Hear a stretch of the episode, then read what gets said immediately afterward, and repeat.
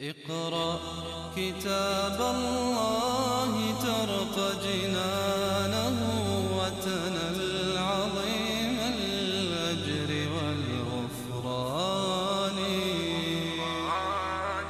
رتله روي القلب من نفحاته كالماء يروي لهفة العطشان سبحانه هم الذين كفروا وصدوكم عن المسجد الحرام. إشارة إلى جريمتهم الضخمة العظيمة. فهؤلاء المشركون مع أن الله تعالى أراد لهم السلامة في هذا الموقف قال سبحانه هم الذين كفروا يعني كفروا بالله عز وجل وبالرسول صلى الله عليه وسلم وزادوا على كفرهم لأنهم كانوا هم سدنة البيت. فصدوكم عن المسجد الحرام وصدوكم عن المسجد الحرام منعوكم إشارة إلى تشنيع بجريمتهم وفعلتهم أن يمنعوا أناسا ما جاءوا يريدون حربا. والرسول عليه الصلاة والسلام لما أرسل لهم عثمان قال لهم نحن ما أتينا محاربين ولا أتينا لندخل بالسلاح نحن أتينا لنطوف بالبيت ونعتمر ونسعى ونهدي للبيت. أيضا المسلمون كان معهم إيش؟ الهدي. ما هو الهدي؟ الهدايا هي بهيمة الأنعام من الإبل والبقر والغنم التي يأتي بها المحرم أو ناوي الإحرام يأتي بها من بلده أو من الطريق ويسوقها إلى البيت العتيق من أجل أن تذبح هناك وتوزع على الفقراء والمساكين في الحرم. فهنا الله سبحانه وتعالى قال وصدوكم عن المسجد الحرام. فأي جرم هذا أن هؤلاء الناس يعتقدون أنهم هم سدنة البيت وحراس مكة وحراس الكعبة ثم يقع منهم أن يصدوكم عن المسجد الحرام. ليش؟ أنتم من العرب وأنتم من أهل البيت وأنتم من أهل مكة أيضا وأتيتم مسالمين للطواف والسعي ومع ذلك يتجرؤون ويمنعونكم بمجرد التحكم. السؤال لماذا يصدونكم عن المسجد الحرام؟ ما هي حجة مشركي مكة؟ طبعا في داخلهم كانوا يقولون غير معقول أن هؤلاء الناس الذين واجهونا ببدر وأحد وقتلوا منا يتسامع العرب بأنهم دخلوا مكة وطافوا وسعوا هذه ولذلك كان موقفهم ما يحسدون عليه. كان موقف في غاية الحرج. أنهم إن قبلوهم فهذه النهاية بالنسبة لهم.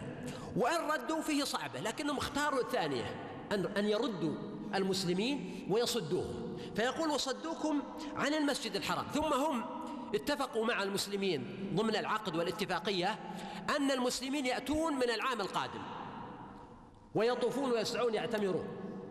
وش الفرق بين السنة ذي والعام القادم؟ ما هذا التحكم؟ لماذا تمنعني الآن وأنا عند الكعبة علشان أرجع إلى المدينة ثم أعود في العام القادم من أجل أن أقضي عمرتي؟ تحكم. هو من أجل سمعتهم و ولكن في نهاية المطاف الله تعالى يبين أن موقفهم هذا موقف غير عقلاني ولا أخلاقي ولا يوجد له ما يعززه. وصدوكم عن المسجد الحرام. طبعا مسجد محرم في, في حرم حرم الله ولا ينبغي أن يصد عنه أحد ولا يرد عنه أحد. قال والهدي معكوفا. يعني وصد الهدي أيضا مو فقط البشر حتى الهدي الإبل والبقر والغنم التي قصد بها أن تذبح في الحرم وتوزع على الفقراء لم تصل لأنها مع أهلها فلما منعوا واحصروا أمر النبي صلى الله عليه وسلم بأن يذبحوها ويتحللوا حيث هم في الحديبية سواء كان ذلك في الحل أو في الحرم. لم يرد في ذلك تحديد يعني يستوي هذا الأمر. فذبحوها وحلقوا وتحللوا. لكن المقصود أن الهدي هنا أصبح معكوفا. معكوف من الاعتكاف. تقول فلان معتكف مثلا في المسجد أي أنه باقي فيه لا يخرج منه إلا لحاجة كما هو معروف وأنتم عاكفون في المساجد. ومنه أيضا الشيء المعكوف يعني إذا أملته عود معكوف أو عصا معكوف. فكأنه قال إن هذا الهدي بدلا من أن يصل إلى مكة عكفوه. فأصبح في هذا المكان في الحديبية وقوله والهدي معكوفا أن يبلغ محله يعني لا يبلغ محلة. هناك فرق بين محل وبين محل. ما هو الفرق بينهما؟ آه إذا محله بكسر الحاء. محله مكان التحلل تحلل من الإحرام وهو يعني في مكة في الحرم. ولذلك يكون الذبح في الحرم. ذبح الهدي. لا يكون خارج الحرم في الحل إلا للمحصر. أما المحل فهو مكان الجلوس. هذا هو الفرق بينهما. والهدي معكوفا أن يبلغ محله فهديهم هدي المسلمين أيضا. هذا شيء غريب أنك ترى الإبل والبقر والغنم أصبحت ممنوعة من دخول البيت. متى كان هذا؟ يا معشر قريش. ولولا شوف الوعيد من الله. قال ولولا ودائما لما يقول لك لولا فسيأتي بعدها يعني مانع إنه لولا مانع معين لحدث كذا وكذا. فالله تعالى هنا قال ولولا رجال مؤمنون ونساء مؤمنات لم تعلموهم إنه في داخل مكة رجال مؤمنون. كان هناك حوالي سبعة من المسلمين المستضعفين بمكة. وبعضهم كان يكتم إيمانه وما استطاعوا أن يهاجروا. ويمكن يكون فيه أناس كانوا يعملون كمخبرين للرسول عليه الصلاة والسلام بطريقة سرية ضمن جهاز المخابرات النبوي. لا أحد يعرفهم إلا الله. فيقول الله تعالى لولا هؤلاء المؤمنين الرجال الموجودين بمكة. وأيضا قال ونساء مؤمنات. فيه تسع نساء منهن أم كلثوم بنت عقبة بن أبي معيط ومنهن أم الفضل زوجة زوج العباس بن عبد المطلب. في نساء أخريات كن موجودات. وهنا لما يقول ولو رجال, رجال مؤمنون يعني كيف تقتلون أناس مؤمنين؟ ثم قال ونساء مؤمنات وهذا أشد لأن قتل المرأة المرأة لا تقاتل ولا تقتل ولا تقاتل. فهنا يقول أيضا نساء مؤمنات وفي الحرم تقتل كيف يكون هذا؟ هذا شيء صعب. فالله تعالى يبين للمسلمين حكمته فيما قضى وقدر لهم حتى يكونوا على بينة وعلى بصيرة ويزول ما داخلهم من التردد والتساؤل. قال ونساء مؤمنات لم تعلموهم. ما تعرفونهم على سبيل التعيين وبعضهم لا تدرون أنهم مسلمون وبعضهم قد تقتلونه بغير قصد. فهذا معنى قولي لم تعلموهم أن تطؤوهم. الوطء معناه الغلبه عليه إنك قد تقتله أو تضره أو تتغلب عليه فتصيبكم منهم تصيبك فتصيبكم يعني بسببهم بسبب قتلكم لأناس من إخوانكم المسلمين من الرجال والنساء فتصيبكم منهم معرة. المعرة معناها العار المعرة معناها الإثم المعرة معناها الذنب المعرة معناها الكفارة. التي تحتاجون إليها. المعرة معناها العيب الذي قد تعابون به ويؤخذ عليكم وينتقدكم الناس بسببه. فيقول المشركون انظروا إلى هؤلاء يقتلون أناسا من بني آه، ملتهم ودينهم. فهذا كله من المعرة فتصيبكم منهم معرة بغير علم. قوله هنا بغير علم ليس مكررا لقول لم تعلموه.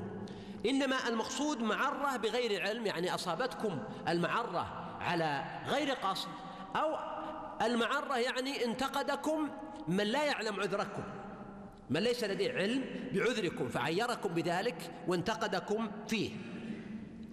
لولا هؤلاء الرجال. هنا قال ولولا رجال مؤمنون ونساء مؤمنات لم تعلموهم أن تطؤوهم فتصيبكم منهم معرة بغير علم. طيب لولا ما ذكر جواب لولا؟ يعني هنا قال لولا رجال لا سلطناهم عليكم سلطناكم عليهم يعني على أهل مكة مثلا لم يقل هذا وإنما جاء بأمر آخر وهو قوله سبحانه ليدخل الله في رحمته من يشاء. أتى ببعد آخر غير هؤلاء الرجال وغير أولئك النساء وهو أن يدخل الله في رحمته من يشاء. كيف؟ هناك أناس مقيمون بمكة لم يهاجروا فيكون من رحمة الله بهم أن يسهل لهم سبيل الهجرة. فيحصلون على أجر الهجرة ويسلمون من القتل. هذا واحد. يدخل الله في رحمته من يشاء يعني من هؤلاء المشركين الموجودين بمكة أنهم قد يسلمون ويؤمنون بالله. وهذا حدث أن بعضهم أسلم كما تعرف والكثير منهم أسلم. وهذا مطلب لأن الجهاد كما أسلفنا إنما هو يعني لإزالة العوائق دون الإسلام وليس لإكراه الناس على الدخول في الدين ولا لكسب المغانم. فهنا قال ليدخل الله في رحمته من يشاء. أيضا من الرحمة هنا الرحمة بالمؤمنين وكان بالمؤمنين رحيما ألا يتعرضوا للقتل إذا كان ذلك ممكنا. الحفاظ على أرواحهم مع تحقيق مقاصد الجهاد الكبرى. فهذا من من مطالب الشريعة. قال سبحانه لو تزيلوا هذا لو تابع للولا لو تزيلوا يعني انفصلوا وتفرقوا وتميزوا كما قال تزيلنا بينهم يعني انفصل كل فريق وأصبح هنا ليس هناك اختلاط بينهم. لو تزيلوا يعني انفصل المؤمنون والمؤمنات الذين بمكة عن الكفار المشركين هذا معنى. وقال بعض المفسرين لو تزيلوا لأن الله تعالى هنا لما قال ليدخل الله في رحمته من يشاء أتى بمعنى آخر غير الحفاظ على المؤمنين وهو هداية الكافرين. وسبحان الله الرسول عليه الصلاة والسلام لما خرج من مكة إلى الطائف ثم رجع وجاءه ملك الجبال وقال مرني بما شئت إن شئت أن أطبق عليهم الأخشبين وهما جبلان بمكة. يعني إذا تريد الآن يزلزل الله تعالى بهم ويطبق على أهل مكة جبل آه، جبل أبي آه، قعي قعان وأبي قبيس فيهلكوا. ماذا قال النبي صلى الله عليه وسلم؟ قال أرجو أن يخرج الله من أصلابهم. يعني ما ما رجاهم هم فقط بل من أصلابهم. يعني إذا لم يكونوا هم مسلمين ولم يكتب لهم الإسلام على الأقل أن يكون في أصلابهم من يعبده شوف هذا البعد العظيم وهذه الرحمة الواسعة وهذا القيمة الكبرى التي تؤكد المقصد الأعظم والذي يراد تقريره وهو الصراط المستقيم الذي هدى الله إليه الرسول عليه السلام وهدى إليه المؤمنين. هنا فقال الله تعالى هنا ليدخل الله في رحمته من يشاء. لو تزيلوا فخرج أولئك الناس الذين هم في أصلاب آبائهم أيضا. إذا هناك مقصد بعيد. لو تزيلوا وحصل الانفصال التام لعذبنا الذين كفروا منهم عذابا أليما. عذبناهم عذابا أليما في الدنيا على أيدي المؤمنين. قال الله تعالى إذ جعل يعني لماذا نعذبهم؟ نعذبهم لما بدر منهم وجرى منهم من أنهم جعلوا في قلوبهم الحمية حمية الجاهلية فاستحقوا بذلك العذاب. إذ جعل الذين كفروا وهنا لاحظ أن الله تعالى نسب الحمية إلى الكافرين أنهم جعلوها يعني هي من عند أنفسهم. وضعوها في قلوبهم. إذ جعل الذين كفروا في قلوبهم يعني ليست من عند الله وإنما هي من نفوسهم الأمارة بالسوء. إذ جعل الذين كفروا في قلوبهم الحمية حمية الجاهلية. لم يقل جعل الذين كفروا في قلوبهم حمية الجاهلية مثلا وإنما قال الحمية حمية الجاهلية. إشارة إلى أن الحمية نفسها مذمومة ليست محمودة.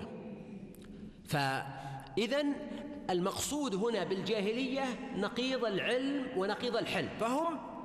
لا علم لديهم ولذلك هم كافرون. ولا حلم لديهم ولذلك كانوا مندفعين لمنع المسلمين بغير بينة ولا بصيرة. وهنا كلمة الجاهلية يقصد بها ما قبل الإسلام زمن الفترة قبل الإسلام. قال النبي صلى الله عليه وسلم في الحديث أربع في أمتي من أمر الجاهلية لا يتركونهن.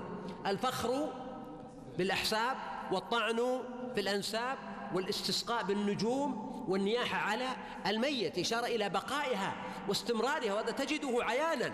حتى إنني أحيانا أقول هل نحن نحلم حينما نتمنى أن يكون المؤمنون حين يلتقون مثلا في هذا المسجد أو في أي مكان يسلم بعضهم على بعض ويبتسم بعضهم لبعض ويتحدث بعضهم إلى بعض أن تكون قلوبهم من الداخل ليس فقط أيديهم ولا وجوههم الطلقة أو المستبشرة أو الباسمة وإنما حتى وجوههم من الداخل تكون مبتسمة وصافية ولا تتعامل مع الناس على ضوء معايير جاهلية ما لونه ما نسبه ما أسرته ما غناه وإنما تتعامل مع هذا الإنسان على أنه أخوك المسلم وقد يكون أفضل عند الله تعالى منك.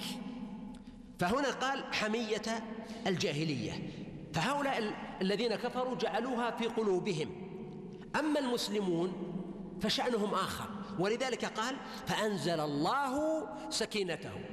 بدل كون الذين كفروا هم جعلوا في قلوبهم الحمية هنا بالنسبة للسكينة من الذي أنزلها؟ الله. وأيضا بالنسبة للحمية قال جعل جعلوا. وهذا الجعل كما قلت يوحي بالرسوخ. الجعل كأنه أصبح جزء من شخصياتهم. مجعول مثل وهو الذي جعل الليل والنهار خلفة يدل على شيء مطول يعني مطول ما هو يعني عابر. فهذا من معاني الجعل.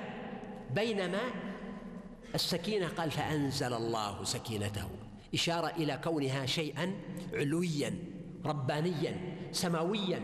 تفضل الله تبارك وتعالى به على هؤلاء المؤمنين لما علم صفاء قلوبهم وأهليتها لذلك. ولو كان فيها حمية الجاهلية ما احتملت سكينة الله. فلا تجتمع سكينة الله وحمية الجاهلية في قلب واحد. ولهذا قال هنا فأنزل الله سكينته. كما أن تلك هي حمية هذه سكينة. وتلك حمية الجاهلية هذه سكينة الله. فأنزل الله سكينته وإضافتها إليه فيها تشريف وتعظيم. فهو أبلغ مما لو قال فأنزل الله السكينة على رسوله.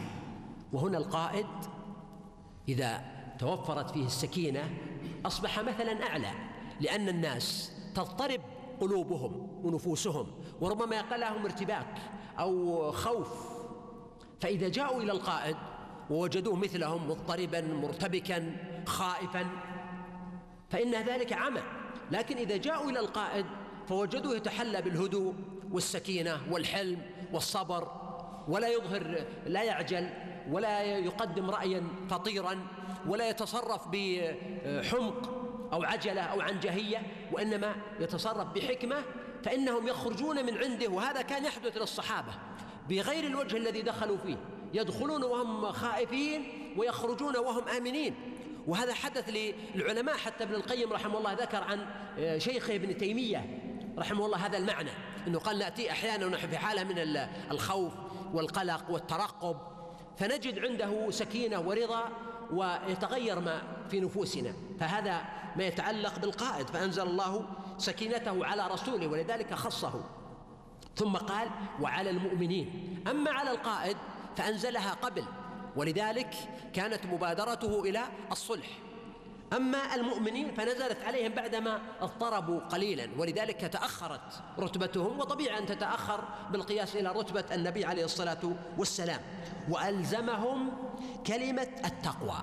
إما أن يكون المقصود التقوى وألزمهم التقوى مثل قوله سبح اسم ربك الأعلى. إلى الحول ثم اسم السلام عليكما ومن يبكي حولا كاملا فقد اعتذر. فيكون المعنى وألزمهم التقوى. أو يكون المقصود ألزمهم كلمة التقوى.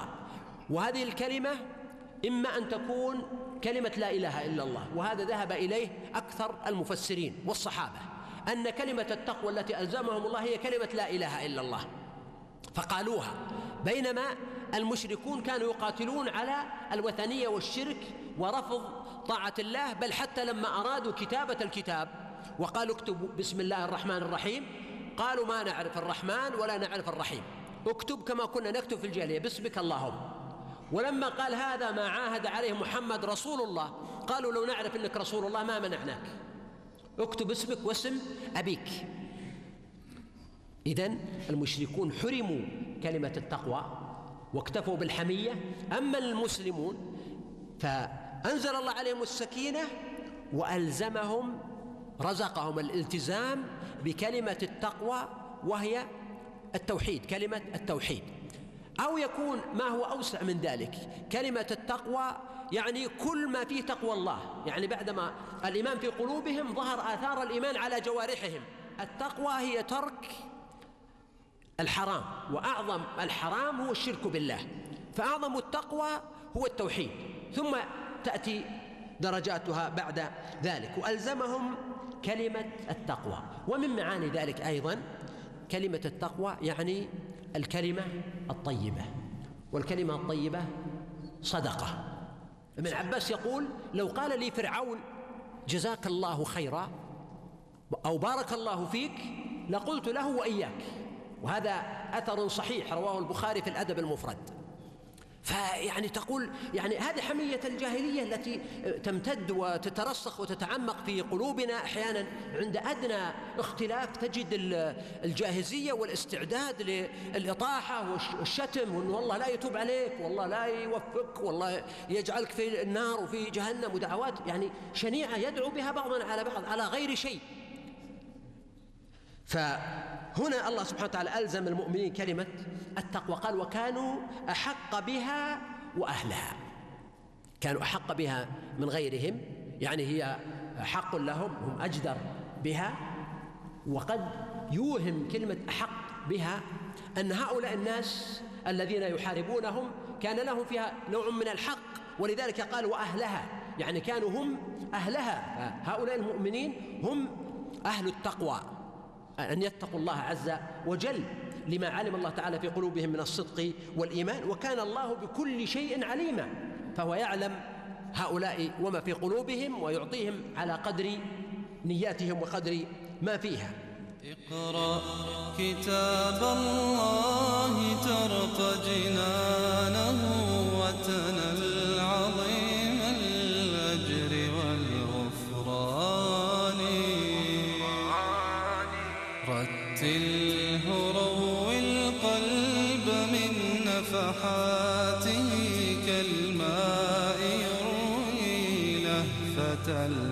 كالماء يروي لهفة العطشان